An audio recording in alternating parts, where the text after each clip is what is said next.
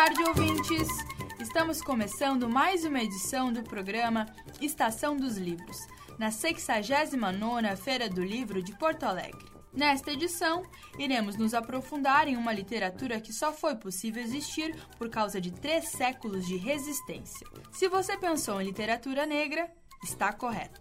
Mas antes, é necessário conceituar o que de fato é literatura. A literatura, como já conhecemos, é uma modalidade artística que tem como matéria-prima a palavra, usada na construção de histórias ou na expressão de emoções e ideias.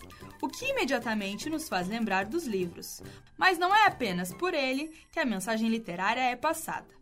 Um exemplo são as próprias religiões de matriz africanas que cultivam relatos míticos nomeados de Itas. Um Itã se trata de uma lenda que envolve orixás com certos comportamentos mundanos, mas que buscam com isso passar uma lição. O que podemos equiparar a uma fábula, que são textos alegóricos que buscam passar um ensinamento moral. A diferença é que os Itãs são lendas seculares passadas de geração para geração até os dias de hoje. A conservação dessas histórias foi possível porque a maioria dos diferentes povos africanos escravizados no Brasil usavam a oralidade como base para exercer ensinamentos educacionais, religiosos e culturais. Essa formação oral do povo negro deve ser pontuada porque é o que marca o nosso modo de contar as histórias. Se olhar para o primeiro romance, Abolicionista, de Maria Firmina dos Reis, ou para Machado de Assis, ou até mesmo para a Escrevivência de Conceição Evaristo, você perceberá isto.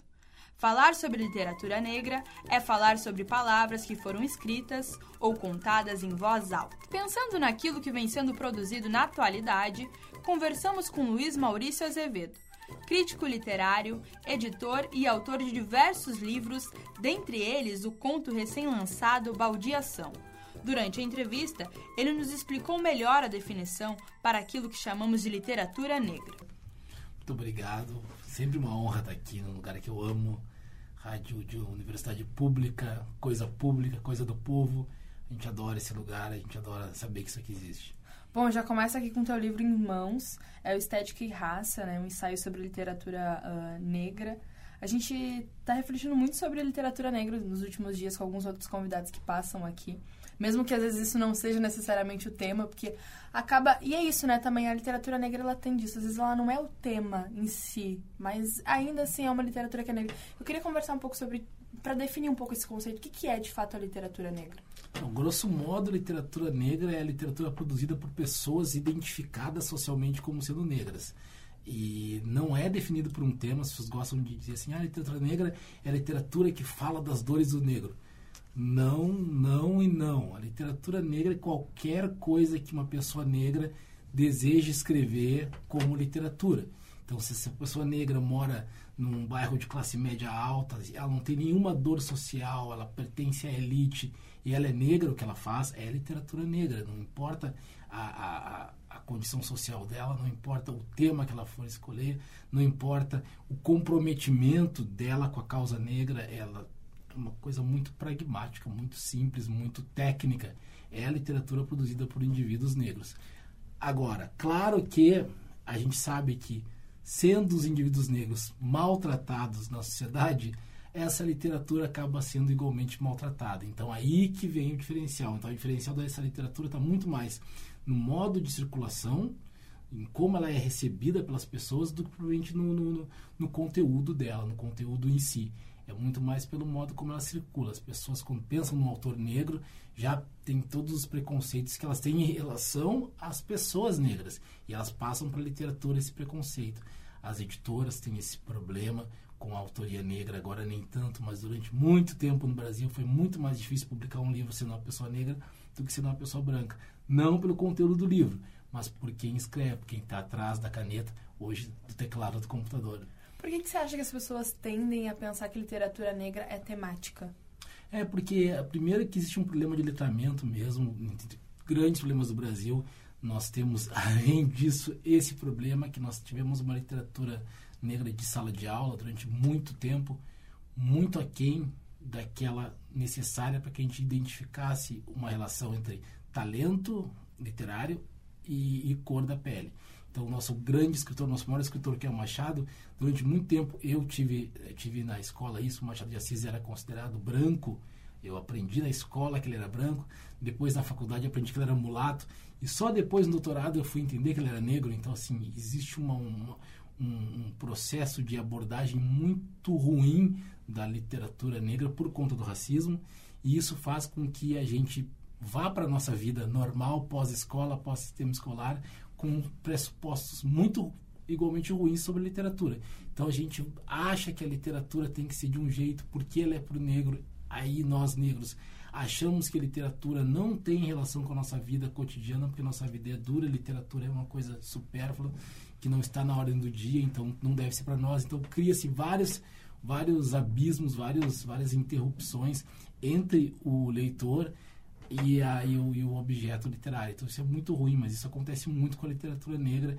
É algo que tem, tem mudado ao longo dos anos, a gente tem lutado tanto, tem gente que luta há muito tempo para isso. A gente está chegando agora, está chegando agora nessa luta, mas já havia algumas, algumas mudanças substanciais. Hoje é muito mais fácil colocar literatura em sala de aula, é muito mais fácil colocar a literatura negra em vestibulares, é muito mais fácil falar de autores negros e de uma literatura negra do que era há cinco anos atrás. Estou falando só cinco anos, então para ver como a coisa mudou bastante. Mas você acha que a, a juventude está mais uh, solista, assim? Mais querendo Ah, escutar? não, total, total. Eu acho que não, não dá nem para comparar, assim. A, a, em geral, quando a gente fala em literatura, para as pessoas mais velhas, elas têm memória desses momentos mais difíceis e elas lembram que literatura é uma coisa muito ligada ao cânone. As gerações novas já têm uma percepção muito diferente, elas já entendem que a literatura é uma manifestação mais ampla, mais livre, artística e que nós negros também fazemos parte dessas manifestações, também nós produzimos isso e as pessoas aceitam, as pessoas de uma, de uma dessa geração aceitam muito facilmente a ideia de que canção também faz parte da produção literária. Então o rap é literatura na minha época isso era isso dava inconcebível. Isso, não isso dava dava briga dava até morte no campo meio acadêmico se a gente falasse que canção é literatura. Então isso é muito é muito mais fácil lidar com essas questões agora. Mas é doido pensar que racionais não é literatura né? Especialmente eu por exemplo eu, eu me identifiquei assim me, me não vou dizer que me descobri mas eu me entendi com uma pessoa negra por causa dos racionais. Isso era 97 era uma coisa assim Racionais era eu fazia parte de uma classe média baixa que não tinha nenhuma relação com, com periferia, com hip hop e tal. E de repente eu ouvi aquilo e disse: "Não, mas isso aí por alguma razão isso fala muito a meu respeito. Eu sou uma pessoa negra, olha só isso aqui está dizendo alguma coisa para mim. E para mim, naquela 97, aquilo ali tinha o mesmo peso dos poemas que eu estava estudando de autores que eram considerados autores consagrados. Para mim, aquela discursividade era tão literária quanto. Depois que a gente agora sabe que é, que a Unicamp adotou, que todas as universidades adotaram esses, essas manifestações como literatura, hoje fica mais fácil ainda perceber que nós estávamos certos e também mais doloroso pensar no risco que a gente correu. Porque por pouco, por pouco essas manifestações não foram é, é, é, desprezadas de uma maneira definitiva. E hoje, mesmo as pessoas que naquela época desprezavam, reconhecem que não, é uma grande literatura, uma literatura de valor, mas foi por pouco. Não fosse a resistência desses grupos, a gente não teria chegado a esse, a esse momento. Se não é a gente falar também, quando você falou sobre, quando eu, eu, eu havia te perguntado para um conceito maior sobre literatura negra, né, e você falou essa questão de que uh, não é o tema eu também fiquei me perguntando, por isso que eu te perguntei, ah, mas por que, que você acha que as pessoas esperam isso da gente? Mas eu acho também que as pessoas esperam que a gente fale sobre isso. Ah, não, você é negro, então você tem que falar sobre isso. Tipo, a literatura é. ela só é quando você fala sobre. Não, mas só é de verdade se ele fala sobre. Claro, e até para percepção da utilidade, as pessoas pensam assim, tá, mas uma literatura que fala de sentimentos, isso eu já tenho. A literatura de vocês é sobre o quê? Sobre uma coisa que, que precisa para mim uma coisa utilitarista. Só que nós não existimos para satisfazer os desejos do outro lado. A gente tem nossos próprios desejos, nós temos as nossas próprias inquietações, nossas vontades, nossas volições. A gente não precisa ficar dando conta de uma certa expectativa de que talvez a nossa literatura devesse servir para melhorar um certo nível de desgaste das formas é, brancas que já estão gastas. Então a gente vai lá e diz: Ó, oh, pelo menos vocês têm um olhar diferente sobre o modernismo, que legal, vamos chamar vocês. Não é para isso que a gente serve, não. A gente tem a nossa própria história e a gente está fazendo as coisas do jeito que a gente acha que tem que fazer. Acho que isso é uma coisa muito, muito séria para nós, assim. Eu acho que nós negros, eu acho que a gente tem, tem durante muito tempo a gente ficou preso na ideia de que a gente tinha que negociar. Hoje a gente já entendeu que negociar não é ceder incondicionalmente. Negociar é eu quero dois, você quer quatro, a gente pode chegar no meio termo aí e é assim que vai ser. Mas é um meio termo, é, não é tão bom para mim, mas também não deve ser tão bom para você. Tem que ser um meio termo. E o Estética e Raça, ele, ele é isso? Ele é uma negociação? Ele é uma negociação que, que me surpreende muito, porque quando eu escrevi o livro, era o auge do Black Lives Matter, eu escrevi o livro dentro de um, de um, de um uma sensação, de um sentimento que eu tinha de que eu precisava dar a minha cota de contribuição para o debate num sentido mais amplo. É um livro que eu tentei fazer de forma menos acadêmica possível, tem muito conteúdo de jornal, que se propõe a uma comunicação radical, um diálogo aberto, mais popular que eu consegui fazer, o mais, mais aberto. E muito atual também, né? Ele foi lançado em 2021, tava até confirmando. Isso aqui. é, mas é engraçado que não era para ser atual. Isso que era engraçado, assim, não era para ser atual. Eu pensava assim, esse livro tem validade de seis meses. Porque eu pensava que as coisas estavam acontecendo de maneira tão rápida, assim, não. Daqui a um final do ano, a literatura negra vai ter tomado outra proporção. E, de fato, muita coisa mudou para melhor, mas as reações contra a literatura negra também se levantaram de uma maneira como não tinha se levantado antes. Então, várias, várias acusações que eu faço no livro sobre a, a, o racismo na, no meio literário ficaram mais atuais. E aí eu acho que isso é uma coisa que eu fico com dois corações. Fico feliz que o livro não tenha morrido, né? Que o livro continue tendo essa validade, mas ao mesmo tempo fico pensando, puxa, que é tão bom se as pessoas pudessem ler esse livro e dizer assim, não, mas isso existia nessa época, que horror, ainda bem que não existe mais. Mas não, não, não, não, não acontece. Então acho que isso é uma coisa muito... Tem, uma, tem um trecho no livro em que eu falo da relação de uma memória de uma professora e eu isso era sobre a minha infância sobre como a sala de aula pode ser um lugar onde as pessoas interditam sonhos dos, das, dos, das crianças negras. Eu estava me referindo a 87. E depois que eu escrevi o livro, eu fui falar sobre o livro em, em alguns lugares, e todo lugar que eu chego, alguém tem em 2021 e 22 e 23 histórias parecidas. Eu disse, não, para aí, mas a gente não, a gente não andou tanto. Eu pensei assim, eu achei que a gente estivesse tão melhor nessa questão. Estamos, mas algumas coisas ainda continuam acontecendo. Algumas coisas que eu disse aí, que são relativas à minha experiência, que eu achei que já tivessem é, caducado, ainda se renovam hoje em dia. Mas é interessante, Maurício, você escreveu um, um livro que trata de tantas dores, mas com uma esperança muito grande. Ah, infelizmente eu sou, eu sou um... Agora eu vou ser pai, né? Então... É, o Francisco chega em março e aí eu vejo Eita. eu vejo isso como de maneira muito já, já mais apaziguada antes eu tinha vergonha de ser otimista assim eu achava, é meio brega ser otimista né boa ser pessimista sim ser blazer mas eu não sou assim eu sou venho de uma de uma de uma família que é muito muito muito fértil emocionalmente assim gosta de, de acreditar no, no, no futuro em, meio a muitas tragédias, continuo acreditando. Então, acho que isso aí acabou, acabou me moldando. Então, acho que assim, é um livro muito otimista e muito consciente da ideia de que quanto mais a gente enxerga a história negra como um, um conjunto de dores absurdas, mais claro fica que, apesar dessas dores absurdas, nós conseguimos chegar até aqui nesse, nesse jeito. Porque o, o, o negro, a figura do negro, a, a, é um testemunho de superação o tempo todo. Então eu fico pensando, se nós conseguimos fazer tudo isso que nós fizemos sob essas condições, imagina quando as condições melhorarem, as condições estão melhorando, as perspectivas são realmente muito boas. Mas é claro, é, perspectivas boas não significa que o jogo está ganho. A gente está perspectiva, a gente está virando o jogo aos poucos, com muita luta, mas a nossa capacidade de resistência é tão grande que eu diria que é quase infinita. E durante muito tempo a gente achava que isso era o nosso problema. Ah, que o negro não se revolta de maneira definitiva, que ele aceita certas coisas, mas não aceita, não é que aceite certas coisas. Gente estava esperando o momento para que o ataque fosse feito de maneira consistente. E eu acho que a, a, a, o conjunto de, de estratégias, de tecnologias de resistência que os, os antigos nos deram, já hoje já formam uma cauda que consegue nos, nos, nos, nos impulsionar para muito longe. Eu acredito muito nisso. Eu acho que o livro é resultado. Acho que um livro, claro, evidentemente, é um livro que, que passa coisas teóricas, é conhecimento específico, técnico, tudo isso é verdade. Tudo isso eu aprendi nas escolinhas, nas aulinhas, nas universidades, isso certo. Mas o conteúdo mais importante do livro é a ideia de que existe uma, um conhecimento que foi passado para mim, pela minha família, pelos, pelos, pelos, pela comunidade negra, que sempre esteve à disposição nossa e que nunca se perdeu, que foi protegido com, com, com a vida das pessoas, porque esse conteúdo é o que vai nos salvar. E é justamente esse conteúdo e não o avanço é, é, capitalista, não o mercado, não as pessoas ficam dizendo, não, porque agora o negro está em melhor condição porque ele se conscientizou da questão do dinheiro. Não é verdade. As nossos pais, nossos avós sabiam, sempre souberam o valor do dinheiro. É que a diferença é que eles tinham menos dinheiro que nós.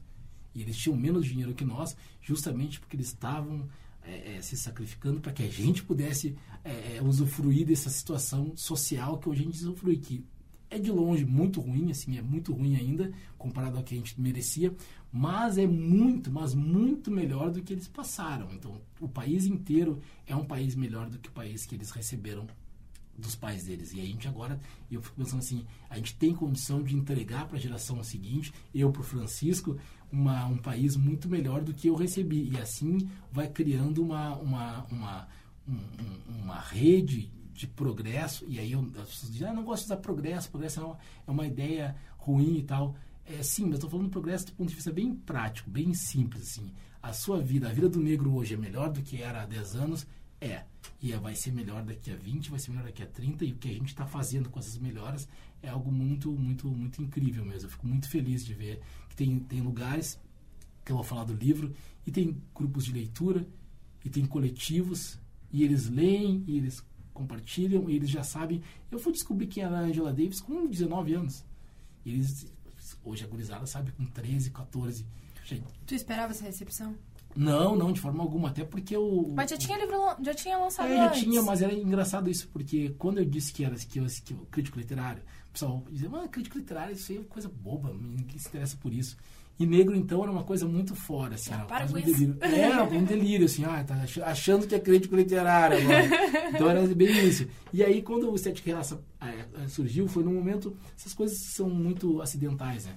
Era um momento que a produção negra estava tava em ascensão, e era o momento em que as pessoas queriam ler alguma coisa que não ficasse a reboque das publicações é, internacionais que só viam o cenário internacional, elas queriam coisa nacional.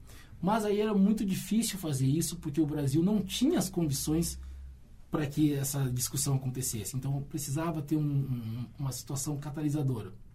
Aí eu pensei assim, puxa, tem que ter um livro aí, tem que ter um livro que coadune com essas coisas e tal. Aí eu fiz o livro. Aí eu fiz o livro e pensei assim, quando o livro terminou, pensei assim, tá um livro muito diferente do que eu tinha imaginado. Aí a Fernanda, que é minha, minha, minha dona, ela fez a revisão, olhou assim, ela disse, ah, vou mudar um pouco as ordens, depois tu manda pro teu editor, mas eu acho que é um livro muito diferente, eu acho que tem o melhor livro. E eu disse para ela assim, ah, não, melhor livro, né? Mais um livro qualquer. Aí quando eu fui reler, eu disse, não, realmente, eu acho que é o melhor livro, acho que consegui uma dicção que eu não tinha em outros lugares. Aí ela disse para mim, é que dessa vez tu está dialogando especificamente para dentro. Tu está falando contigo mesmo e não falando com o lado de fora. E o paradoxo é isso, né? Eu fiz um livro para mim, falando comigo mesmo, absolutamente aberto, íntimo, e que alcançou um, um, diálogo externo que eu não imaginava. É o livro mais, mais sincero, no sentido que é mais íntimo, que é mais, mais tripas e sangue, e é o livro que as pessoas mais acham que ah, isso aqui é sobre mim, está falando sobre a minha literatura. Olha que interessante, quando eu fiz um movimento de ir para dentro, eu fui mais para fora. Isso é uma coisa muito muito surpreendente para mim. Eu sempre me questiono se é possível a gente fazer a literatura pro outro, assim. Será que é... em algum momento é pro outro? É para alguém? É, é pra... a literatura não, é, é para ser para alguém? É interessante, eu, eu fiz uma resenha uma, uma, uma, um ano sobre o livro da Djamila Ribeiro, que ela escrevia cartas para a avó dela. E aí no final da resenha eu, eu digo assim, olha, é um livro que a Djamila escreveu para a avó, mas que na verdade é para nós.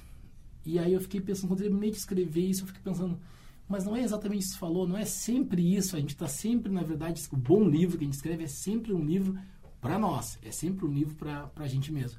E a gente mente para nós, para não parecer uma coisa de um papo de maluco, a gente mente que está escrevendo com interesse de conversar com as pessoas, de falar, mas na verdade a gente está tentando conversar com a gente mesmo, quase com uma, uma sessão de terapia à, à mão ali, com, com, com, sem técnica, sem, sem técnica psicanalítica, né? Sem técnica, sem, sem clínica, mas com, com uma boa dose de terapia, assim, acho que eu acredito nesse papel da literatura, assim.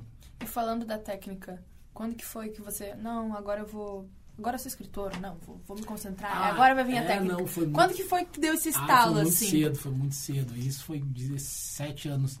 É, eu estava em... Eu cresci em Rio Grande, né? uhum. interior do estado. Eu estava na Feira do Livro e tinha um sujeito lendo, recitando um poema. Eu perguntei para ele o que, que era. Ele disse Fernando Pessoa. Eu, disse, eu não sabia que era Fernando Pessoa. Eu anotei, fiquei louco Fernando Pessoa, fiquei louco por poesia. E logo ali eu disse, o meu negócio é que eu quero fazer poesia eu quero fazer poesia e tal, poesia é legal, fazer literatura é bom e eu sou escritor. Isso já tinha claro para mim, dentro da, da, da, ideia. Só que eu queria ser escritor, na minha cabeça havia só um tipo de escritor, que era um escritor sem gênero, sem cor e sem nacionalidade. Para mim era assim que os escritores eram. No momento que você virava escritor, você não tinha é, nacionalidade. Aí, quando eu entrei na faculdade, eu fiz PUC, a graduação em letras, eu me apaixonei por um autor chamado Mia Couto, e na época era pré-Google isso, a gente não tinha, não sabia que Miyakoto não era um autor negro. E meu professor disse, eu acho que o Miyakoto não é negro. Eu disse, como não? Claro que sim, é um africano. E todos os meus, meus pressupostos raciais colocados ali, achando que todo mundo da África era, era negro. Aí, mas é legal, tu acha que... Não, isso é bom. É, não. claro que é. E quando eu vi a foto, eu disse, mas ele não é nem perto de negro. Assim, meu Deus. Eu... Aí eu fui comecei a ficar obcecado pela ideia de que eu tinha poucos autores negros na minha cabeça e muitos autores brancos, eu queria autores negros. Aí eu varri a Feira do Livro de Porto Alegre, 99, isso, procurando um autor negro vivo. E aí eu achei apenas um. E aí eu perguntei para a moça, esse livro é de um autor negro vivo mesmo? Ela, sim, eu acho que é, eu acho que é. Eu até conheço o autor, eu posso te garantir que ele é negro. E era do Ronald Augusto. Isso é 99, ah. 99, veja só. E eu fui perseguindo de, de lá para cá, já virei já virei é, é, editor, já fui editor do, do Ronald, porque eu persigo o Ronald, porque o Ronald tem essa, essa, essa figura para mim, assim, era uma pessoa viva, negra e que fazia literatura. E você persegue mesmo, porque ele já teve aqui no eu então, assim, ele generosamente não, não, não se irrita com a perseguição, ele disse, não, tá, eu entendo, eu entendo que eu sou uma referência, então, então aceito a sua pentelhação, mas eu acho que isso e essa de identidade, de bater no peito e dizer eu sou escritor, está muito ligado ao que você vê. Isso eu acredito muito nessa coisa da, da representatividade. acho muito importante que você possa ver no outro aquilo que você quer ser. E se você não vê as pessoas do mundo, é difícil você imaginar que você quer ser. Eu só pude pensar assim, eu quero ser escritor porque eu tive aqui em Alegre tinha uma formação, estava em escola particular e tal, então havia uma, um pressuposto de que você pode sonhar e depois havia esse pressuposto de que havia outros autores negros que já existiam, estavam vivos, estavam produzindo, e tinham um caminho, e tinham o que dizer. Aí eu achava muito tranquilo, assim, pô, se eles existem e estão dizendo que é possível, então, então é possível. E eu acho que é isso é uma coisa muito bacana, que assim, é, eu tive muita sorte de encontrar interlocutores mais antigos, de, uma, de idade mais, mais, mais elevada, que entendiam a necessidade de continuar fazendo a roda girar. Então foram muito generosos, então isso eu fico muito muito feliz. Eu só lamento que eu tô vendo que eu tô ficando velho, porque eu encontro pessoas... Agora eu, tu é, é referência, eu tô te perseguindo. É referência, eu assim, nossa, mas eu, eu sou novo ainda, eu sou como vocês, não sou... Ai, boa. Se você pudesse nos apontar uma, uma armadilha, uma esperança, quando a gente olha para a literatura negra, quando a gente olha para esse assunto, o que, que seria agora para esses próximos anos? A, a confusão entre estar apaixonado pela sua literatura, porque você é apaixonante, e a diferença entre estar apaixonado pelo seu povo e querer fazer alguma coisa pelo seu povo. Essa é a diferença. As pessoas confundem muito, assim. É, muita gente muito interessada na literatura negra, porque alguns autores escrevem muito bem e as pessoas estão apaixonadas por esse autor, por essa autora. Mas não estão nem um pouco interessadas em mudar a condição de vida dos negros, dos pobres, não estão nem um pouquinho interessadas em acabar com o racismo para os outros. Para esses autores, sim, elas não querem que, sei lá, para não dar exemplo de terceiros, elas não querem que o Maurício saia na rua e seja abordado pela polícia, porque o Maurício é um autor que elas leram e que elas aprovaram. E Maurício não pode levar um tiro, e Maurício não pode ser vítima de abordagem policial violenta, e Maurício não pode morar num lugar ruim, e Maurício merece tudo de bom, dentro dessa ideia da meritocracia terrível que o Brasil criou para si. Isso é uma coisa. Diferente de querer o nosso, o nosso bem-estar como, como povo, como coletivo. Isso me lembra muito a situação que aconteceu uh, recentemente da deputada estadual, da Laura Cito. Ótimo, exato, grande exemplo. Aliás, menção grande ah, Laura. Cito. As pessoas, óbvio, a gente não quer que isso aconteça com ninguém, mas as pessoas ficavam mencionando muito como isso aconteceu com uma deputada. Mas, gente, isso aconteceu com uma mulher negra e poderia e acontece com tantas Exatamente, outras. Belo exemplo, exatamente isso. E eu acho que essa é a armadilha que a gente tem que, tem que sair, porque senão a gente vai virar exceção de novo. E a história da vida negra já teve muitas exceções. Muitas, a gente teve muitas personalidades que tiveram um tratamento muito melhor do que o resto dos seus pares, o resto negro dos seus pares, e isso não melhorou a nossa condição de negro enquanto coletivo. Isso é uma armadilha da qual a gente tem que escapar assim, é, é custe e custar, porque isso vai nos custar muito se a gente não fizer o contrário, e isso é muito triste. É, até para as pessoas que passam por isso também é triste, porque não existe nada mais deprimente do que você ver que com você nada é suficiente. Você pode ser deputado, vereador, é, é, é, ministro, senador, presidente, mas se você for negro, continua tendo aquele alvo de, de ataque-me que aqui não dá nada. Então isso é uma coisa muito. Agora, isso que você falou tem esse ponto, mas também tem um outro ponto muito interessante que é ah, o fato de que, ok, se a gente está tendo um, um- amor maior, uma paixão maior por, por conhecer a sua cultura, desculpa, perdão, por, por conhecer a sua cultura, há uma consumação maior também. E aí a gente não pode ficar mais medindo a consumação com a qualidade. Nossa, os escritores negros estão vendendo mais, Isso estão... é um problema. Isso é um, um grande problema, né? É um grande Como que a problema. gente mede? É um grande problema, porque assim, é, o meu trabalho de crítico literário é um trabalho muito cruel, porque eu tenho que dizer o que é bom e o que é ruim. Ah, mas qual o critério que você usa? É o critério que se usa para comer um bolo e dizer esse bolo tá bom, esse bolo tá ruim. É o gosto? É o gosto também, mas esse bolo tá abatumado. Um bolo está abatumado não é um bolo bom, acabou a história aí. Ah, mas ele pode ser abatumado, pode ser um brownie. Brownie é um bolo abatumado, é um bolo que não deu certo. Ah, tá, mas o, o- era para ser um brownie, foi oferecido como brownie. Não, foi oferecido como um pão de ló. Então, está errado, está abatumado. Então, assim, são critérios básicos que passam pela, pela, pelo gosto, mas são critérios técnicos básicos. E quando a gente está imbuído desse espírito de trazer pessoas para o campo da literatura, pensando assim, o que importa é a quantidade de negros publicando, esse horizonte se perde. E é nesse horizonte que a gente é, é, é, tem pecado. Porque, assim, eu sempre dou o exemplo do Hamilton. Eu quis ser piloto de Fórmula 1, não deu, infelizmente, não deu, não, não aconteceu, mas o Hamilton conseguiu. E o Hamilton é um campeão, multicampeão, sete vezes campeão. Não, a gente vai ter que fazer outro programa agora. porque Daqui a pouco a gente vai ter que fazer uma segunda entrevista pra contar essa história do piloto. É ótimo, ótimo. Então, assim, o, o Hamilton é aceito por algumas pessoas porque é um grande piloto, é um sete vezes campeão. Não porque ele é negro.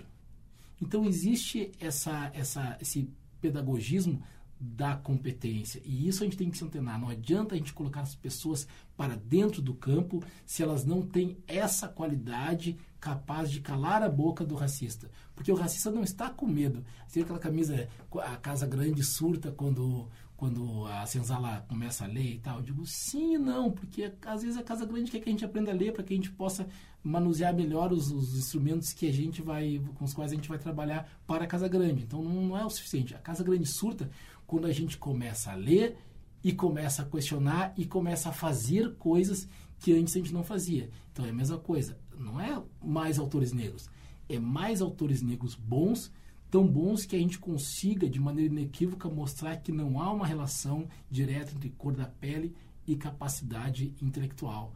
Não é porque o sujeito é branco que ele escreve bem, não é porque o sujeito é negro que ele escreve mal.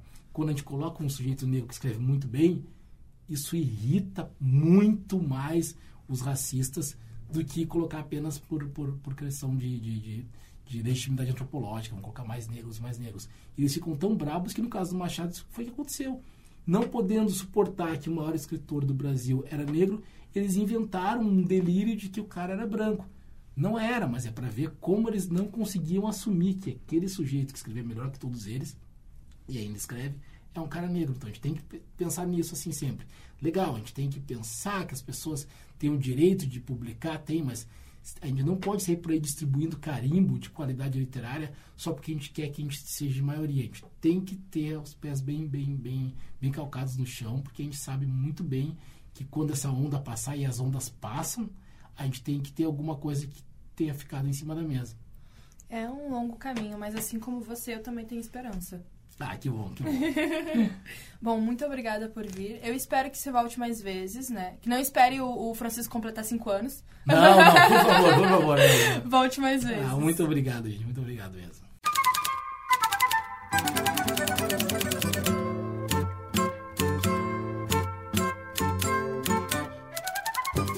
A comunicadora, cozinheira e escritora Fabiana Sazi conversou conosco sobre a obra Fios de Memórias um livro para a infância que conta a história da menina Lia, uma criança curiosa que tenta entender a chegada dos fios brancos no cabelo de sua tia. Mas é por meio da avó de Lia, a quem ela recorre para sanar as dúvidas, que todos aprendemos a importância da ancestralidade.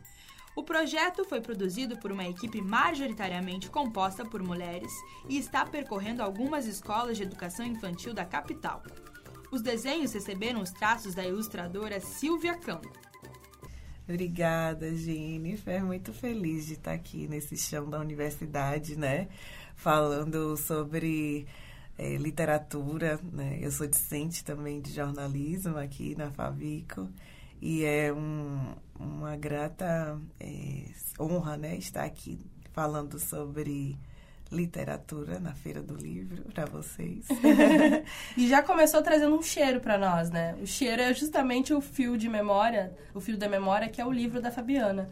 É um livro muito lindo, ilustrado pela Silvia do Canto, que vale muito a pena não só de ler, mas só de, só de ver ele já é lindo demais, né? Ah.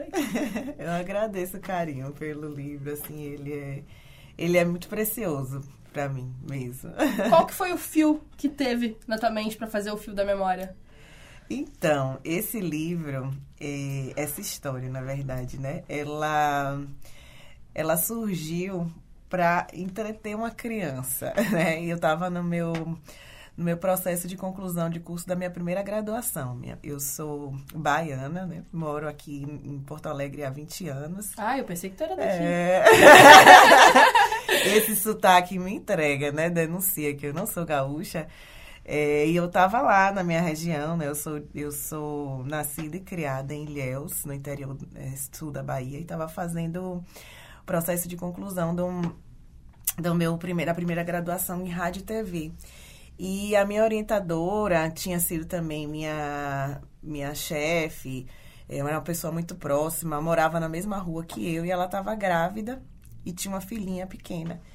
Só que durante, durante o período de, de final de gestação dela, ela não podia, ela ficou de meio de que diz resguardo, ela não podia ir para a universidade. Então eu encontrava com ela na casa dela para ela corrigir, trocar né, informações em relação ao meu TCC. E ela tinha uma filhinha, então enquanto ela lia e corrigia parte da minha escrita, eu ficava com a filha dela entretendo, né? Deixa a mãe lá, pelo amor de Deus, tem e concentração. TCC da Fio Branco, né? É. e aí eu sei que a filha dela, a Liz, era muito curiosa, é muito perguntadeira, como a Lia, né? E aí a Alice me perguntou por que, que meu cabelo estava ficando branco, que era, é literalmente a pergunta que a, que a Lia faz para a tia, né? E, e, eram os meus primeiros fios de cabelo branco, né? Eu, e aí eu comecei a inventar histórias para ela, né? Dizendo que era um fio de memória, que quando a gente ia é, ficando mais velho, né? O tempo ia passando e aí a gente ia construindo várias experiências, né? Agregando no nosso corpo várias experiências. Então, o fio de cabelo branco era uma denúncia dessa passagem do tempo da gente, né? E aí é, eu, eu uni ao agradável, né? E pedi para ela ficar catando, olhando meus fios de cabelo e eu ia contando algumas histórias, inventando algumas possíveis memórias, né? E ia também conversando com ela sobre é, fatos ocorridos na minha vida, né? Na minha infância e tudo mais. Eu tinha 23 anos, não eram muitos assim, né? Agora eu tô com 42 e já agreguei mais. Então, é, essa história surge assim, né? Para ser o entretenimento mesmo da, da Liz enquanto a mãe, a Rita Virgínia, minha grande amiga e orientadora, corrigia minha, minha, meu TCC, meu trabalho de conclusão.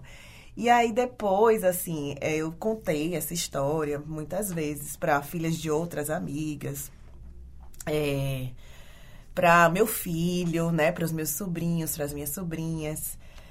E, e aí, durante a pandemia, é, as histórias realmente me salvaram, né? Eu estava com um filho em, em pré-escola, meu filho Inácio estava com quatro anos e meio. E foi assim bem desafiador, né, estar em casa com a criança. Então, a gente ouviu muitas histórias. E eu contei muitas histórias para ele. E ao longo daquele ano assim desafiador para a gente, né, surgiram os editais para para publicação, né, editais voltados para a área da cultura, né, para a área. E aí a primeira edição do livro foi fomentada né, pelo poder público através de, de um edital, que foi um edital em parceria da Secretaria de Cultura do Estado com a Fundação Marco Polo. E essa, esse edital da Lei Aldir Blanc, então, contemplou a confecção da, da obra, né? E foi muito inusitado, porque, assim, obviamente eu contava a história, mas eu não me sentia escritora, né? Possível, né? A gente tem um certo lugar sacralizado, né? De quem publica, de quem escreve. Então, assim, no fundo eu achava que aquilo não era para mim. Eu, e aí eu tava é, com restrições financeiras mesmo durante a pandemia, né? Eu, minha atuação profissional é como cozinheira, né? Eu faço eventos, então os eventos estavam suspensos, né?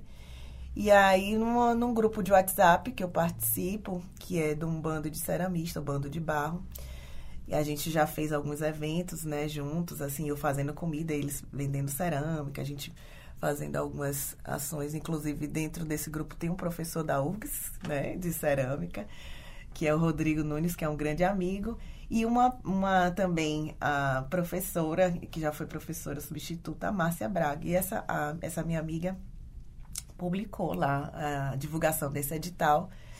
E aí eu comecei a partilhar com outros amigos da área da música, da área é, da, da cultura da dança, né, do teatro. É, e aí fiquei partilhando e, e, essa minha amiga Márcia Braga virou para mim e falou assim, você está partilhando com tanta gente, e você vai fazer qual? qual das áreas, né, da cultura você vai inscrever, se inscrever nesse edital? Eu falei assim, não, não vou inscrever não, gente. Com que área? Eu falei assim, não, como assim você não escreve?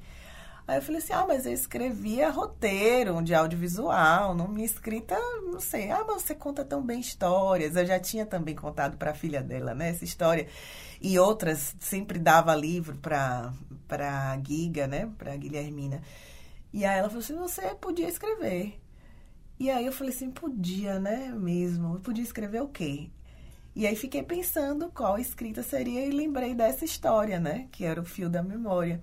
E foi um período que eu também estava mergulhando identitariamente, né, profundamente em mim, né? Durante a pandemia a gente teve esses, essas possibilidades, né, de reflexões de quem somos. Estava fazendo 40 anos também, foi uma data marcante para mim, né, na, durante a pandemia.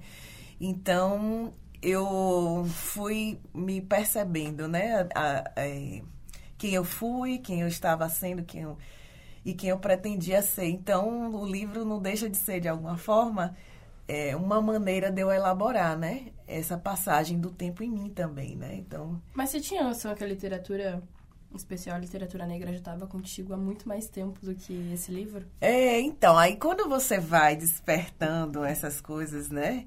você vai compreendendo a, o seu corpo no mundo, né? Então, antes de ser é, estudante, antes de ser mãe, antes de ser escritora, antes de ser qualquer coisa, eu sou uma mulher negra, né? Então, eu acho que seria muito difícil eu ter uma escrita que não fosse permeada por essa minha identidade, né? E foi muito significativo eu ter feito essa escrita durante um processo de aprofundamento dessa construção identitária enquanto uma mulher negra, né? É, e eu não sou uma mulher negra retinta, né?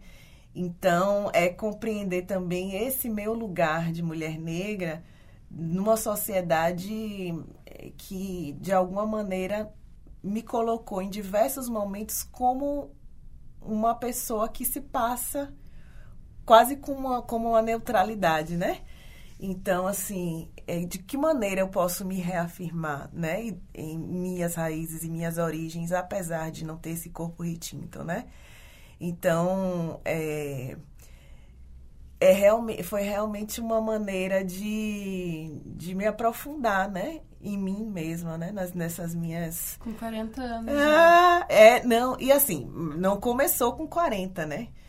É, a gente vai se tornando negro cada vez mais. Quanto mais a gente se percebe, mais a gente vai mergulhando e vai criando outras camadas, né? Para essa para essa compreensão de quem somos, né? E não é só com corpos negros, é de modo geral, né? O, o ser humano ele vai se descobrindo, né? Ao longo é, dos anos, né? Do tempo. Então acho que falar de tempo, memória, de como eu tenho me construído ao longo do tempo, né? A partir dessas minhas vivências também foi uma forma de, de discutir isso dentro do livro, mesmo sendo um livro infantil, né? mas que a gente pudesse, de alguma forma, valorizar essa construção que o tempo faz em nós, né? E, assim, valorizar essa corporeidade dele também na gente. Porque nós, enquanto mulheres, somos compelidas a apagar, né? A tentar disfarçar essa passagem do tempo, né? É, é, envelhecer ainda é visto com maus olhos, né? Na sociedade, né? É, e aí eu queria dizer que não, meu Deus, quanto mais eu mais tempo passa, mais eu me sinto feliz, né, pelas conquistas que eu que eu obtive, pelo conhecimento, pelos, pela sabedoria que eu fui de alguma forma é, acrescentando na minha vida, né? Então eu também queria fazer uma, uma ode, né, a essa ancestralidade, né? E não à toa o livro faz essa ponte entre os dois pontos, né, do ciclo da vida, né? A infância e a velhice, né? Porque essa, essa, essa faixa, né? É, de, de, de tempo na nossa sociedade é, são, são faixas desprivilegiadas, né? É, quase como se você não é economicamente ativo, né? Você não é jovem, não tem força, sei lá, de trabalho, vitalidade. Então você, né? Você é criança, você ainda não sabe, você ainda não pode e o outro, você já passou do seu tempo, né? Agora você fica aí sentado, não colabora muito mais com a sociedade. E pelo contrário, né? A gente tem que cada vez mais reforçar essa esse início da vida, prestar atenção, né, para os pequenos, para esse para esse ingresso, né? É, e não deixar de lado os E não deixar velhos. de lado todos os saberes e as possibilidades das pessoas mais velhas. Então é é bem essa conexão dos pontos de ciclo da vida, esses diálogos possíveis, essas trocas, né? Que a criança tem esse olhar do, do tentar descobrir, do novo, né? Da, e, o, e, o, e o mais velho tem essa experiência, né? Essa vivência que foi, é, que foi acumulada ao longo dos anos, que, que pode acrescentar, né? Um ao outro, né? É um olhar para o novo para uma coisa que você já acreditava ser velha, né? Então, assim, que você acreditava que não pudesse é, te causar estranhamento, né? Então, a criança está sempre ali te, te convidando, né? A olhar as mesmas coisas com, de uma outra maneira, né? Mas, sabe, eu tenho uma curiosidade. Esse livro aqui, ele foi premiado, né? Foi, ele teve... Felizmente, assim, eu tive a, a honra, né? De, de ser primeiro as ilustrações serem indicadas pelo prêmio Minuano, que é um prêmio é, que é fornecido, é, que é celebrado pelo Instituto Estadual do Livro. Ele foi indicado como finalista é, no ano de 2022. Depois ele recebeu o prêmio Carlos Urbim de Literatura para a Infância, né? Da, da Associação é, Rio Grandense de Letras e depois o prêmio Açoriano de literatura infantil. E né? você ainda levou ele para outras regiões, não foi? É, ele, ele, ele passeia aí pelo, pelo Brasil. Assim, felizmente, é, é, o, o, o edital né, me possibilitou também disponibilizar ele de forma online, gratuitamente, né? Como, como contrapartida também, eu, eu tive a, a preocupação de, de tornar essa, essa história possível para pessoas com cegueira ou baixa visão, né? Assim, como eu queria visibilizar uma história afrocentrada, né? É, nada melhor do que. E como é que a gente faz isso? Tornar visível também para aquelas pessoas que que não que não tem a, a possibilidade de né do, do ver né mas também foi uma maneira de fazer com que as pessoas para além do ver enxergassem alguns elementos que não são verbalizados no livro né o livro é, não foi à toa que a, que a ilustradora foi né indicada por esse prêmio Minuano, porque o livro foi muito feliz assim nas ilustrações. Ele tem uma série de elementos ali que um olhar desatento não percebe, né? Mas tem desde plantas, desde coloração escolhida para os tons de pele das, das, das personagens, né? Os brinquedos dela. Brinquedos, exatamente. Então tem várias é, acessórios que elas usam, né? É,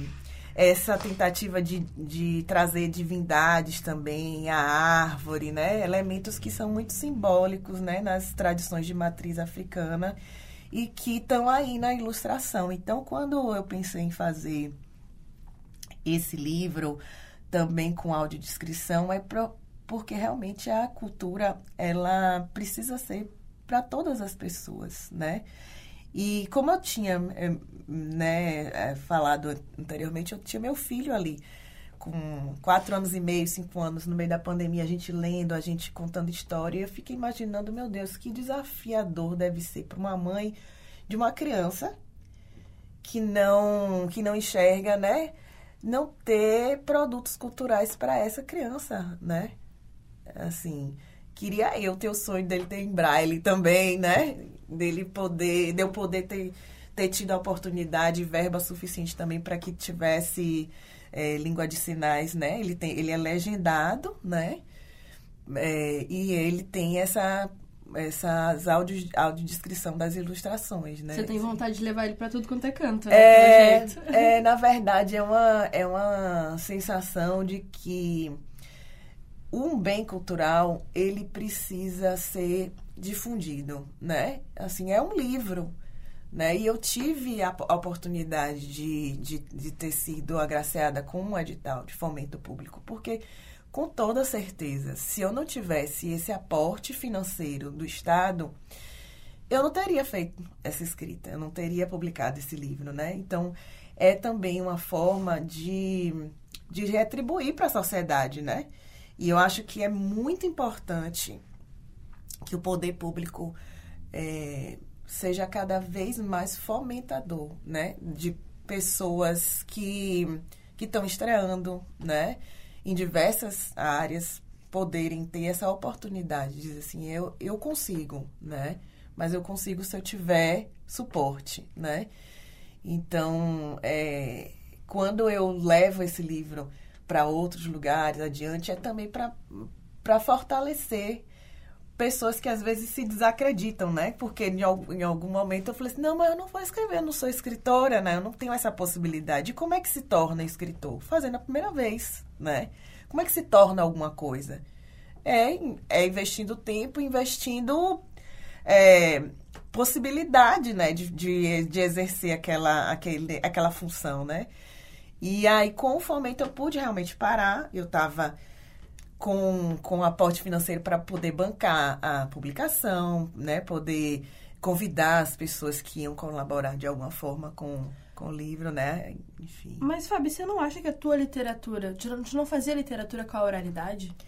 Sim, é, de alguma forma, é, esse livro também é uma maneira de de, de ser uma ode, né? As vós, as mães, as tias, as dindas, e os pais também, né? Alguns pais são contadores e, e, e tem esse papel de, de troca, né, a partir da, da oralidade. É, de alguma forma é para fazer uma ode também, né? A, as, as histórias que são nos contadas, nos, nos são contadas, né? É, a, a, a avó conversar com a neta e contar suas memórias é também uma maneira de, de trazer a, a importância dessas trocas orais, né?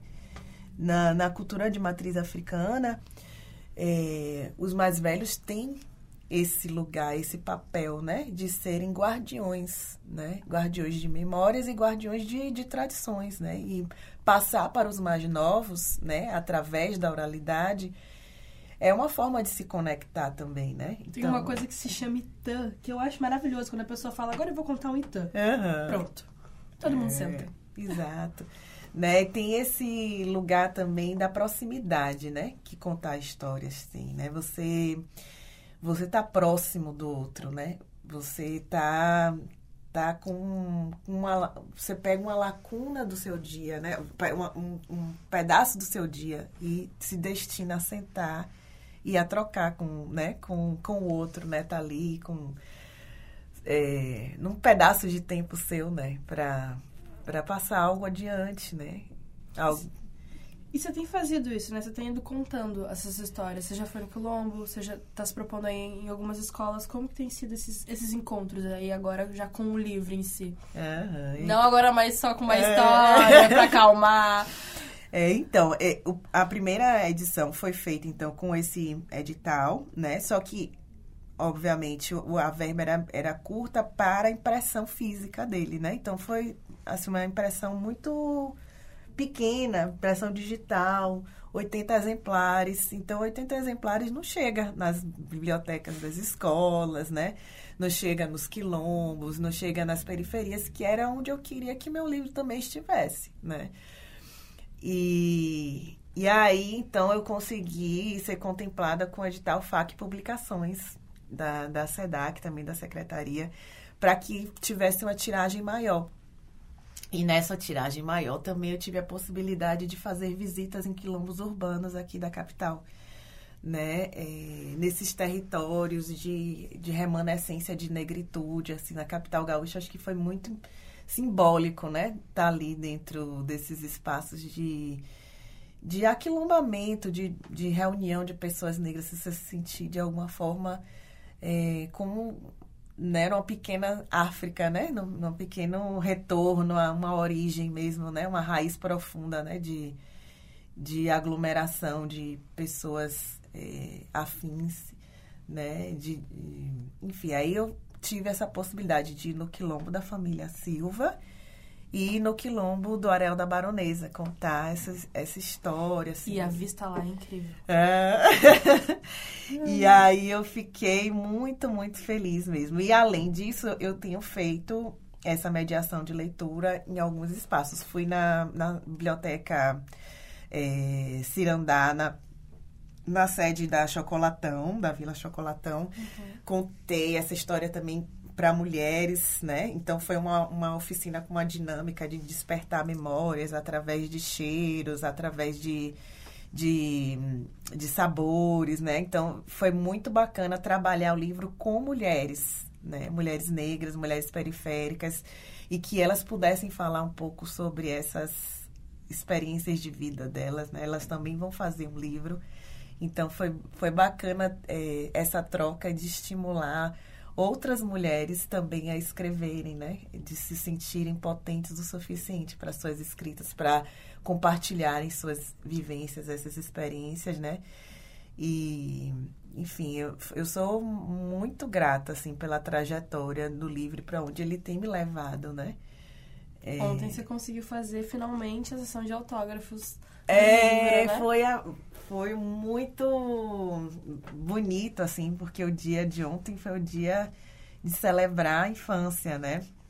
A gente está tá gravando aqui o programa em setembro e o, a sessão de autógrafos foi no dia 27 de setembro, que é o dia onde se celebra a infância, o dia dos IBEGs, né?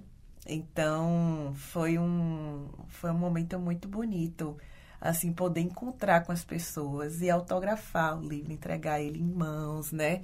Abraçar as pessoas, sentir a energia, né, das pessoas ali. E aí, como eu sou cozinheira, é, levei caruru ah, pra não lá. acredito, Não acredito. Então foi um, um, momento também de eu fazer uma homenagem à minha mãe, que também nomeia o, o a personagem da avó, né? Minha mãe a, se chama Carminha. Minha mãe fazia muito caruru é, de promessa, né? É, um, um caruru para reconhecer alguma dádiva, alguma, alguma bênção que tinha acontecido na, na vida dela.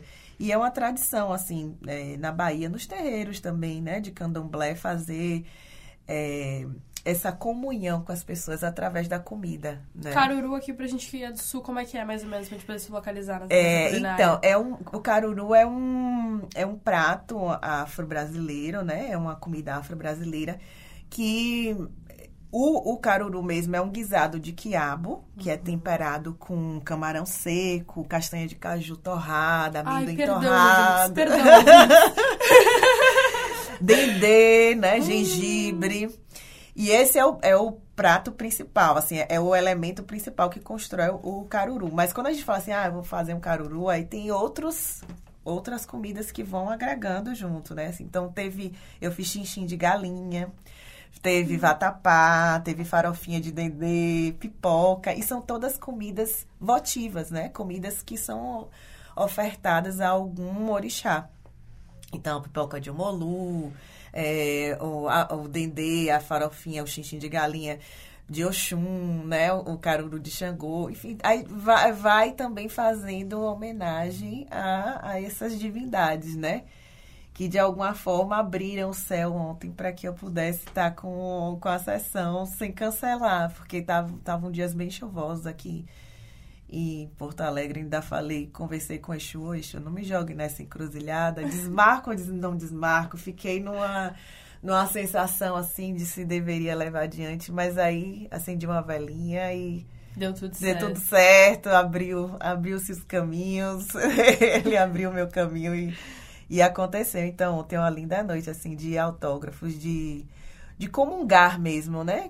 Comungar e celebrar a vida através do alimento, através do encontro, da, né? do abraço afetuoso das pessoas, assim. Foi muito muito bonito, assim, e, e, sou grata, né, as pessoas que puderem, puderam estar lá, né, apesar do friozinho de ontem. Eu tô ainda boba com esse livro, porque olha, é, eu pensei, nossa, será que ela vai trazer? Será que ela vai trazer? Ela trouxe o livro. Eu tô emocionada até agora. Mas, Fábio, continue assim com essa literatura que é um abraço pra gente, né? É um colo pra uma boa história.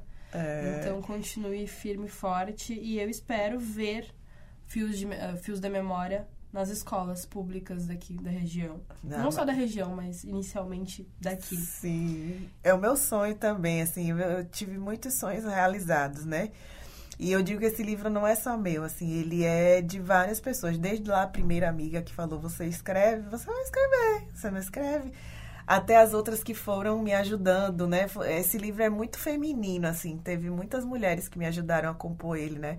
A Yara Baumgarten é minha, minha amiga que me ajudou a escrever o projeto não tinha muito muita consciência, né, de como fazer prestação de contas, de como fazer a elaboração mesmo do projeto. Então ela foi uma pessoa que abraçou desde o primeiro instante, desde o momento de escrita lá, me, me, me, ajudou bastante. A Silvia do Canto, que foi uma parceira linda para fazer as ilustrações, ela também é ceramista. Então, é, ao longo do processo, a gente teve trocas muito valiosas, assim, é, o fato de eu ter conhecido ela soprando literalmente o barro, né, ela fazia, fazendo umas ocarinas, é, numa, numa, numa atividade, assim, de, a, inclusive a atividade do IA, do Instituto de Artes, que era uma, uma queima coletiva de cerâmica, eu conheci ela assim, soprando o barro, assim como o mito iorubano, né, de criação do homem, que Oxalá ganhe o barro de Nanã e assopra para dar vida. Então ela assoprou aí com a paleta de cores que remete a essa a, a, aos tons né, de terra, tons, tons da natureza. Aí ela deu vida às minhas personagens, às minhas ideias, né? Sou muito grata a ela também. Sou grata às outras mulheres que, que me ajudaram, a Cláudia Sempé, que fez todo o vídeo e a gravação da, né, para que ele tivesse essa, essa possibilidade de estar com, com acessibilidade no YouTube, né? Enfim, teve a Mariana Baerle que me deu é, a, a auxílio na, na escrita, né, da audiodescrição. Ela Muitas é uma menina mulheres. com baixa visão, uma jornalista também incrível, Mariana Baerle. Tem muitas mulheres envolvidas, né? A Laura, que, que é sobrinha do meu esposo também, estudante da URGS lá no, no curso de, de letras, ela que fez a correção ortográfica, né, é, do livro. E, enfim, as mulheres que compõem a minha vida também, né? Porque tem um pouquinho delas aí com, comigo e um pouquinho delas aí no livro. Minha mãe foi homenageada, né? Minhas sobrinhas, minha sobrinha virou referência para ser a, a, ilustração da tia, as filhas das minhas amigas, as minhas amigas. Então, todas as mulheres. É, uma história matriarcal, né? São três personagens femininas. E, e para reforçar mesmo essa força né, do feminino. Então. É... O interessante é que no final, quando chega no final do livro, ele tem um glossário e aí o glossário ele tem uh, termos que são mais da, da cultura negra mesmo. É, são palavras da diáspora africana que são faladas aqui no Brasil. E esse ano eu tive uma felicidade enorme, porque a pessoa que me deu arcabouço para que, que eu incluísse né, essas palavras é, no livro foi o Ney Lopes, né? Com seus ah. lindos dicionários. E ele teve aqui no, na URGS, no, no projeto Unimúsica esse ano e eu pude entregar o livro para ele agradecer. Teve aqui na rádio é... então foi muito, fui muito feliz assim, porque o fato de ter essas palavras da diáspora africana no livro também foi uma forma de combate ao racismo. É, a gente fala do racismo epistêmico, né? Mas tem um racismo etimológico também, né? Quando a gente pensa em algumas palavras é, da diáspora faladas no Brasil, a gente pensa sempre com um viés é, pejorativo, né? Quando você quer chamar, xingar alguém, você chama de moleque, né? Você fala que um, o lugar é um cafofo, um muquifo. Sempre assim, é, com, a, com a conotação do que vem do negro, é uma coisa que você já coloca ali naquele lugar né, de desdém, né? Inclusive na etimologia da palavra. E aí, quando eu fui lendo os dicionários do Ney, você vê que a palavra é linda, não tem nada a ver com, com, às vezes, com a conotação que a gente acaba dando por conta de um, de um racismo etimológico mesmo. As pessoas nem têm consciência de que língua é, origina aquela palavra. Vem da onde? Vem do banto? Vem, né? Vem de que lugar da África essa palavra? E qual é a origem mesmo dela, né? Então eu escolhi, pensei assim palavras muito afetuosas para colocar Você mostrou no livro. Li, o, o, o, livro? Sim, tinha... sim, entreguei. É. Falei sobre isso, né? Sobre a importância dele trazer a origem dessas palavras e, e o real significado delas, né? Para que a gente também possa ir combatendo isso ao longo do tempo. E quando a gente falar em cutucar, a gente não pense que é a pessoa que está ali te interpelando né? Cutucar tem um outro papel, é tocar com a ponta dos dedos. Então, poxa, por que, que quando, quando alguém diz cutucar é alguma coisa, né, é, ruim? Não, é, a minha amiga me cutucou para conseguir que eu, né, me estimulou para que eu escrevesse o livro. Então eu fui pensando caçula, cafuné, né, palavras tão lindas, né, da diáspora que a gente pode é, reforçar, né, essas questões. E tem outras palavras aí que são parte das das, da religiosidade de matriz africana que está presente no, no livro, né? É, o que, que é o inquice, o que, que é o iroco, o que é o, o que é o ori. Então, são palavras que são utilizadas né, nos terreiros de candomblé, de umbanda, que também estão ali no glossário. Também é uma questão para a gente combater esse racismo religioso, né? Então, o livro permeia aí essas, essas lutas do povo negro, né? Também. Não, incrível. Essa parte do glossário eu achei um, um, grande achado, né? Um grande achado porque muitas vezes a gente não sabe o significado. A gente usa muito e não sabe o significado. É verdade. Também para nossas crianças, mas também para outros tipos de crianças, outros tipos de famílias que vão aprender e poder ensinar algo diferente porque sabem daquela cultura. É. Bom, muito obrigada, Fábio. Eu que agradeço e convido a todos assim para é, terem acesso à obra, né? Como eu falei, ela está gratuita é, digitalmente. E quem tiver interesse em adquirir o livro, é só entrar em contato comigo pelo, é, pelo Instagram do projeto, é o Fio da Memória. Botar no Instagram, tem lá meus contatos também, telefônicos, pode mandar mensagem direta. Tem o link na bio para poder acessar o livro, para poder acessar a história no YouTube e também a história no, nos, nos streams de, de áudio, né?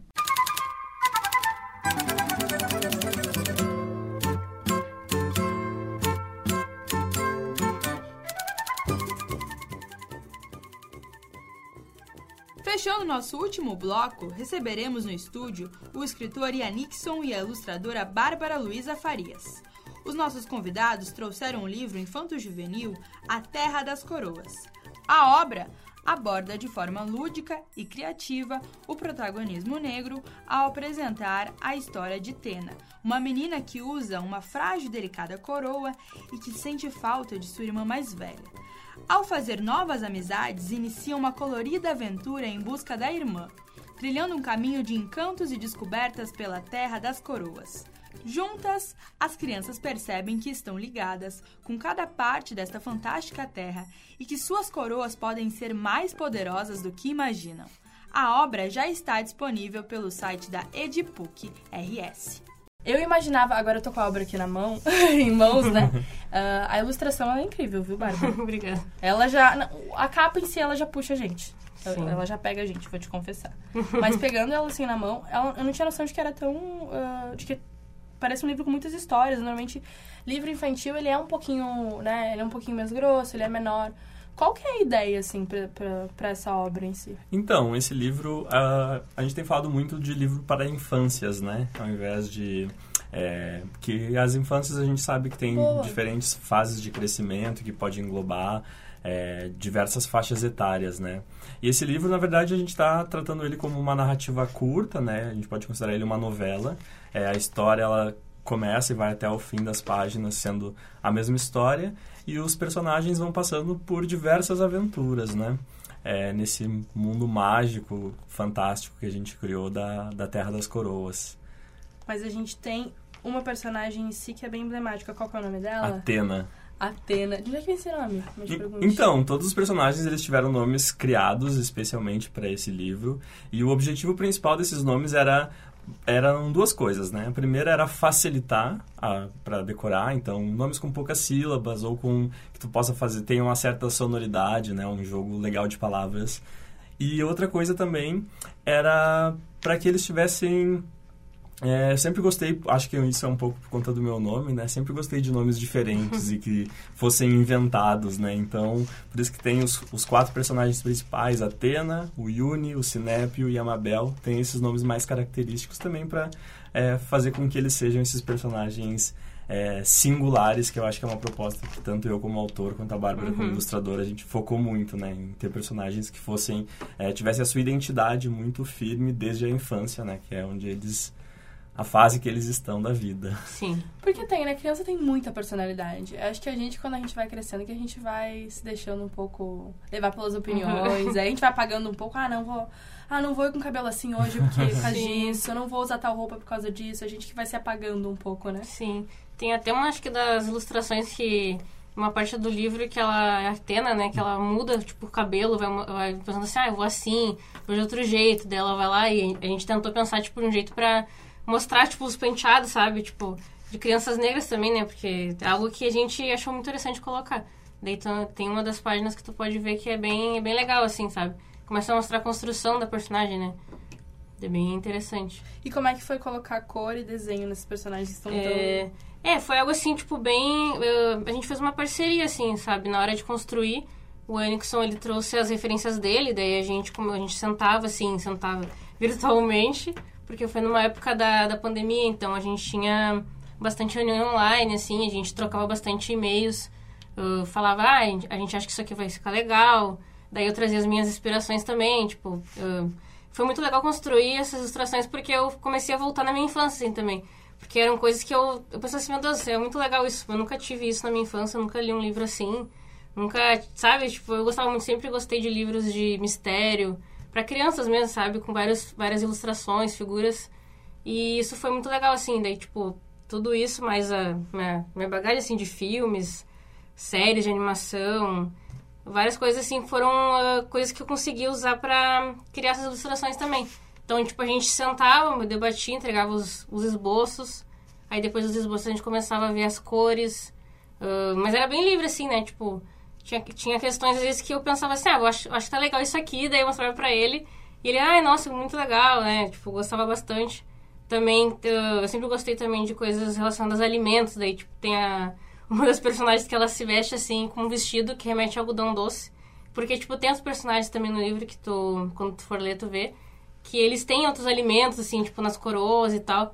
Então, a gente, meio que uma mistura, assim, sabe? Tipo, da, das minhas ideias com as dele. Foi uma coisa, assim, bem colaborativa. Então, eu achei muito, muito legal, sabe? voltar à infância não É. só pra construir a obra, mas até no modo de fazer, né? Com certeza. Totalmente, totalmente. Eu acho que, inclusive, esse foi um dos propósitos, né? O livro, ele nasce na Faculdade de Escrita Criativa, na PUC, onde eu sou formado. É, e o meu propósito inicial era entender onde estavam as minhas referências, enquanto um menino preto que crescia e que hoje, olhando para trás, vejo que cresci com poucas referências perto do que a gente merece Uhum. e e hoje, por mais que a gente sempre fale muito desse avanço, é sempre importante pensar que, mesmo com avanços, ainda parece chegar muito pouco nas crianças pretas, quando a gente fala de crianças pretas periféricas, então, menos ainda. Então, acho que esse propósito inicial na minha escrita era: primeira coisa, quero protagonistas pretos, todo, todos os personagens são pretos, e quero que isso. E esse é um livro que, quando eu escrevi, eu já pensava que eu gostaria que ele fosse muito visual também. Então, por mais que né, no meu processo de TCC, onde ele nasceu, eu só tinha a parte escrita, depois a primeira coisa que eu fui é preciso de uma ilustradora, daí tive o feliz encontro com a Bárbara, é, que pinta em aquarela e tudo mais, para dar cor e vida para essas personagens. Então todas as camadas, as características de singularidade, tudo que envolve a personalidade, o entusiasmo que eles têm na vida, acho que partiu muito dessa vontade de, cri de construir é, personagens fortes que têm autoconfiança e que conhecem ou estão se conhecendo a partir da sua coroa, né? Aqui a gente acaba utilizando uma metáfora para a coroa, não só como cabelo, mas principalmente como individualidade, como singularidade, para mostrar que todas as pessoas pretas são diferentes é, e que cada uma tem as suas habilidades, as suas qualidades. Então a coroa ela serve também como essa metáfora para tudo aquilo que cresce dentro da gente. Na época eu falava muito sobre essência, né? A essência que acaba se externalizando através da coroa. Então cada um tem um elemento, uma tem uma coroa de bolhas, outro tem de moedas, outro de Sim. plantas, a outra de pedras. E aí a partir da- das aventuras que eles vão tendo dentro da Terra das Coroas, é, eles acabam então se conhecendo mais, né? Uma jornada de autoconhecimento, mas também de muita coletividade, porque eles descobrem essa história juntos, eles vão é, entrando num, num processo de se descobrir junto e com os outros, né? Então acho que esse era um pouco do universo que a gente queria construir e a gente tem falado muito, né, que essa é uma obra que nós consideramos afrofuturista, assim, dentro da, de- do seu embasamento de pesquisas, mas também pensando que é um universo fantástico e é um universo criado é, originalmente, né, tanto pela parte da escrita quanto pela parte da ilustração. Então é uma obra que a gente se orgulha muito e está Sim. sendo muito feliz, né, de estar participando de debates, conversas, porque a gente vê o quanto isso fez falta na nossa infância, Sim. na nossa adolescência, e o quanto a gente pode mudar minimamente possível, né? Mas é, ajudar a construir as- essas mudanças para as crianças pretas crescerem é, entendendo melhor quem elas são e, e se orgulhando de si, né? Uhum, com certeza. E pra quem ainda não entende o termo afrofuturismo, o que, que é? Então, o afrofuturismo, na verdade, ele é, ele é baseado em diversas construções, né, que se baseiam em África, que tem como base as tecnologias utilizadas pelos nossos ancestrais, e são formas de pensar um mundo futuro de uma forma é, que valorize as nossas raízes africanas e que possa construir, né, é, diversas é, tecnologias, e quando eu falo tecnologias, são de vida, né, não somente é, da área tecnológica. Um exemplo de afrofuturismo, afrofuturismo que eu poderia citar, por exemplo, é o filme Pantera Negra, Sim. que traz diversos elementos, mas não são só elementos tecnológicos, né? É, como ferramentas, computadores, mas sim também a forma com que o povo se une, a forma com que essas é, pessoas né, movem o mundo ao redor delas, são formas de pensar outras perspectivas para é, o, o futuro. Então, o afrofuturismo tem muitos elementos é, acoplados nele, que vai desde é, vestimenta, roupa, mas também a organização social, a forma com que a gente está se articulando, né, para ter um futuro cada vez mais melhor e cada vez mais uhum. voltado para valorização das nossas raízes africanas e para tudo que possa nos mover, né, mover o, é, movimentar o mundo de uma forma mais consciente e mais conectada com todas essas nossas raízes. Então, quando a gente pega uh, crianças negras e um objeto que tem um significado maior do que o objeto em si, como uma coroa, por exemplo, que tem um significado ainda maior quando a gente puxa a história negra, a gente coloca para essas crianças. E hoje, nos dias de hoje, a gente está fazendo isso, afroturismo. Uhum. Uhum. Perfeito. Bacana. E como é que é colocar isso em ilustração? Como é que é uh, colocar evidente o afrofuturismo na ilustração? É, foi bastante interessante porque uma das características que a gente pensou ali, o, o também me trouxe, foi a questão das cores, né? Serem bem vibrantes. Então, tipo, tem bastantes descrições de, do céu, que é esse... É uma cor de goiaba, né? Tipo, tem cores muito legais, assim, sabe? E eu sempre gostei muito de usar cores vibrantes nos trabalhos. Então, na hora de, de apresentar isso, tipo, foi uma coisa que eu pensei, nossa, eu vou poder fazer algo que, que eu sempre quis fazer, mas que eu não, não tinha, tipo... É, foi o primeiro livro que eu, que eu ilustro. Então, pude colocar todas as minhas ideias, assim, sabe? Então, foi algo que... Uh, questão de coroa também, tipo, a gente fez bastante colorido. Então, todas as cenas, tu vê que uh, tem a questão da Tena, que ela tem as bolhas, então as cores vão mudando conforme a emoção, né? Tipo, vai mudando as cores.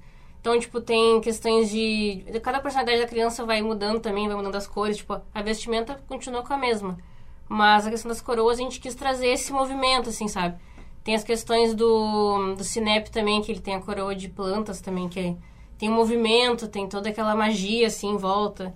Tem uma cena também que a gente quis colocar que, que eles entrando num túnel, daí tipo, tem toda uma magia acontecendo. Aí eu até me lembrei das, uh, dos jogos da minha infância, jogos de. Não, não, sei se era Cade, fliperama, que era de 2D, sabe?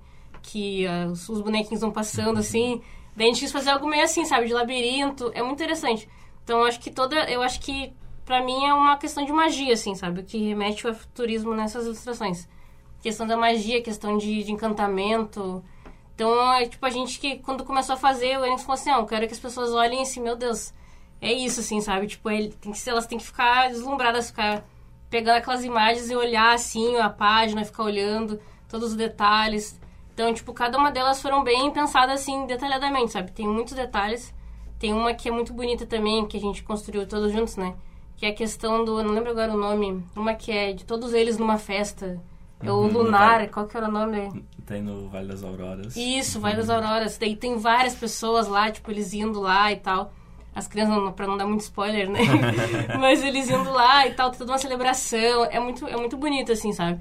Tipo, tu vê, é um, é um grande, pra mim, tipo, é, é, isso. É um cantamento, festival, assim, uma, com coração à cultura negra, assim, é muito lindo. Então, é, foi muito legal também fazer essas, essas crianças, tipo, criar os, as vestimentas, pensar. Então, é, eu, eu adoro, assim. É interessante porque é, agora eu descobri que é a estreia dos dois. É, sim. com certeza. A estreia, uhum. É a sua estreia também, sim, mano, sim. Um livro. Uhum. Isso é muito bacana. Isso te faz ter uma nostalgia de te lembrar do começo também? Com certeza, começou a escrever? Com certeza. Eu acho que tem a, a concretização do sonho, e aí eu falo isso por parte até mesmo das pessoas que convivem comigo. Por mais que eu já falasse há muito tempo que eu estava escrevendo dentro de casa. É, por exemplo, meu pai só foi ter noção da, é, do tempo, do preparo, do trabalho, quando ele viu a versão física, impressa, quando meus, minha família participou do lançamento. Então acho que é um momento muito mágico para mim, obviamente, né? Como escritor que está aí há bastante tempo já produzindo, pensando isso, mas é ainda mais bonito acompanhar de perto pessoas que não estão dentro, né, da, dos entendimentos literários e eu estou falando de pessoas que às vezes não têm costume de ler, uhum. né? Então quando eu tenho é, aproveitado muito essas experiências singulares também no sentido de entender que todo esse tempo que eu estou escrevendo eu reconheço e eu compreendo e a Bárbara entende enquanto ilustração, uhum. mas muitas pessoas só vão visualizar Sim. mesmo, né? É, principalmente pessoas sem instrução, vão visualizar quando elas verem o livro pronto. Então, acho que é, é um processo de renascimento, né? Então, a gente ficou muito feliz quando descobriu, opa, vai ser publicado fisicamente. Sim. E aí, depois, quando a gente teve tudo pronto, ah, que legal, vamos organizar lançamento. A gente vai sentindo esses movimentos, mas esses movimentos, eles vão se multiplicando ao redor também. Então, é, tenho certeza que as nossas famílias, as pessoas que nos conhecem também vão ficando muito felizes de acompanhar isso, né? E aí é aproveitar, a gente tá- tem usado muito, né? Tem sido muito grato também por todos os acolhimentos que a gente tem recebido e é muito bom saber que tem pessoas olhando com carinho para tua obra, para aquilo que tu trabalha, apesar de ser a nossa primeira obra, é muito importante é, dizer que esse trabalho vem sendo feito há mais tempo, né? Ah, então sim. é muito tempo de preparo que muitas pessoas às vezes não sabem nos bastidores, né? Que a gente tá lá Quanto tempo que demorou pra escrever? então, a escrita foi em torno de dois anos, que Uau. foi o período de TCC. É, depois eu tive uma pausa e aí eu voltei a escrever quando eu fui convidado pela Janaína, que é a curadora dessa série. É, ela convidou para gostaria de publicar, tô lançando, é, sugeri, né, para Edipuc uma coleção chamada Narrativas Sensíveis e Outras Histórias. E aí a Janaína Baladão queria, como ela foi minha orientadora, ela me fez esse convite muito especial, assim, para ser o primeiro publicado. Então, quando ela lança esse convite, é o momento em que eu en- entro em contato Uhum. com a Bárbara, né? É, numa grata surpresa, assim, de- de 2020, eu acho, né? 2020 2021. É, 2021. E aí a gente começa a fazer esse trabalho que só se conclui né, no É. final do ano passado. Então a gente Uhum. ficou dois anos trabalhando, ela nas ilustrações, eu na revisão, na parte de texto, casando Sim. tudo e organizando, se preparando para o lançamento que foi em abril desse ano. Então, assim, de uma forma geral, esse livro está escrito desde 2018 e aí passou por muitos processos de Sim. pausa, de retomada e agora ele se materializa, né, nessa versão aí.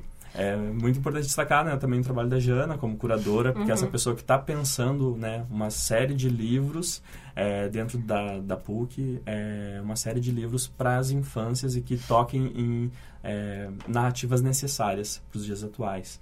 Então, para a gente é uma honra ser o livro 1 Sim. um, né, da série, é, que está inaugurando uma série que a gente deseja que seja tenha vida longa e que muitas outras publicações para tocar as crianças e para é, abranger esses públicos, né, infantil e adolescente. Uhum. Muitas inaugurações aí. Muitas primeiras vezes. Mas eu falo que, olha, que quem é escritor tem que ter, assim, uma... E agora os ilustradores também, né? Porque entram Sim. na marca junto. Mas tem que ter uma paciência. Ah, com certeza. Um controle. É. Porque mesmo quando tá pronto, não tá pronto. Uhum, e mesmo, exato. eu já fiz a escrita, não, já fiz a ilustração, não, espera aí, falta estrear, falta... Nossa, demora muito, tipo, até questão, tipo, falando da ilustração, né?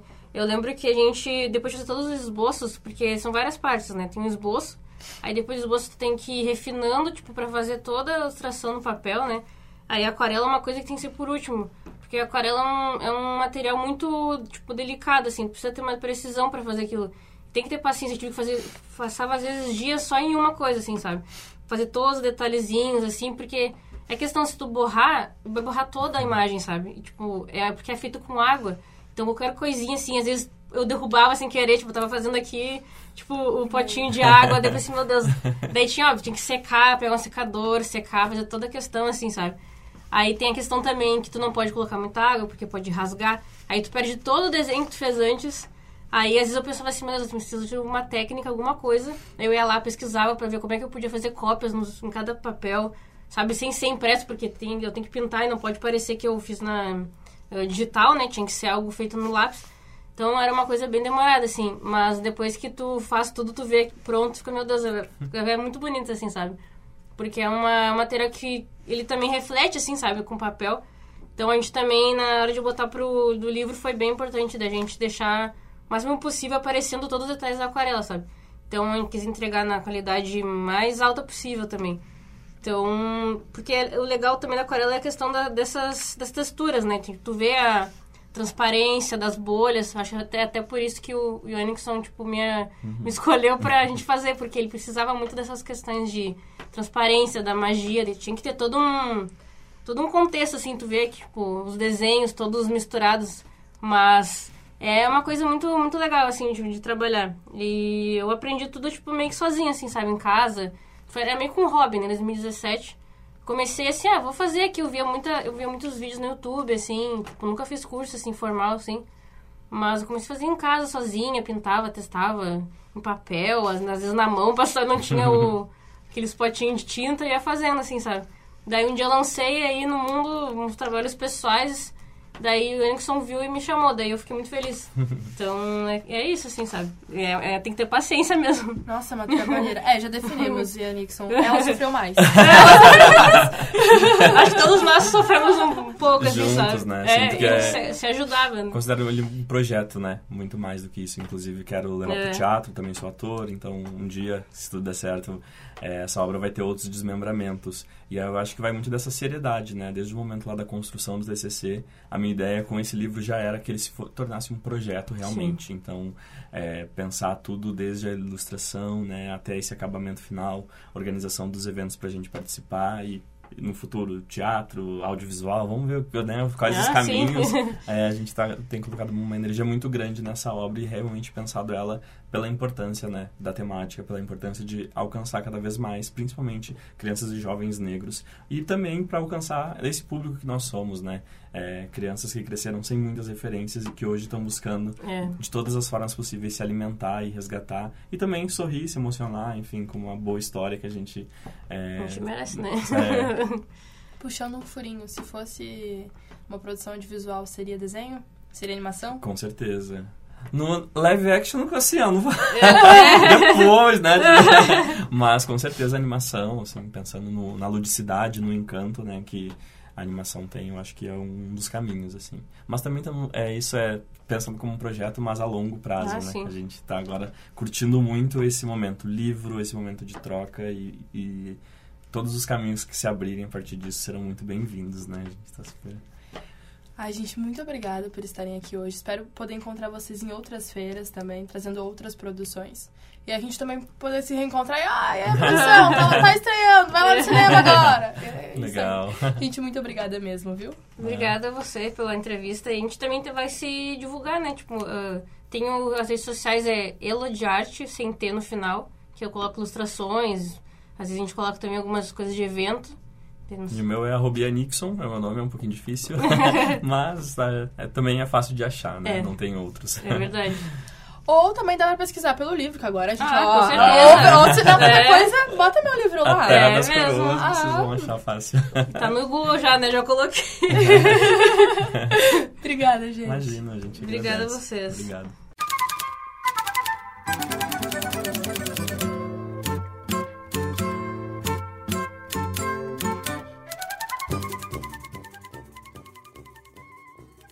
Chegamos ao fim de mais uma edição especial do Estação dos Livros e ao fim também da primeira semana de novembro.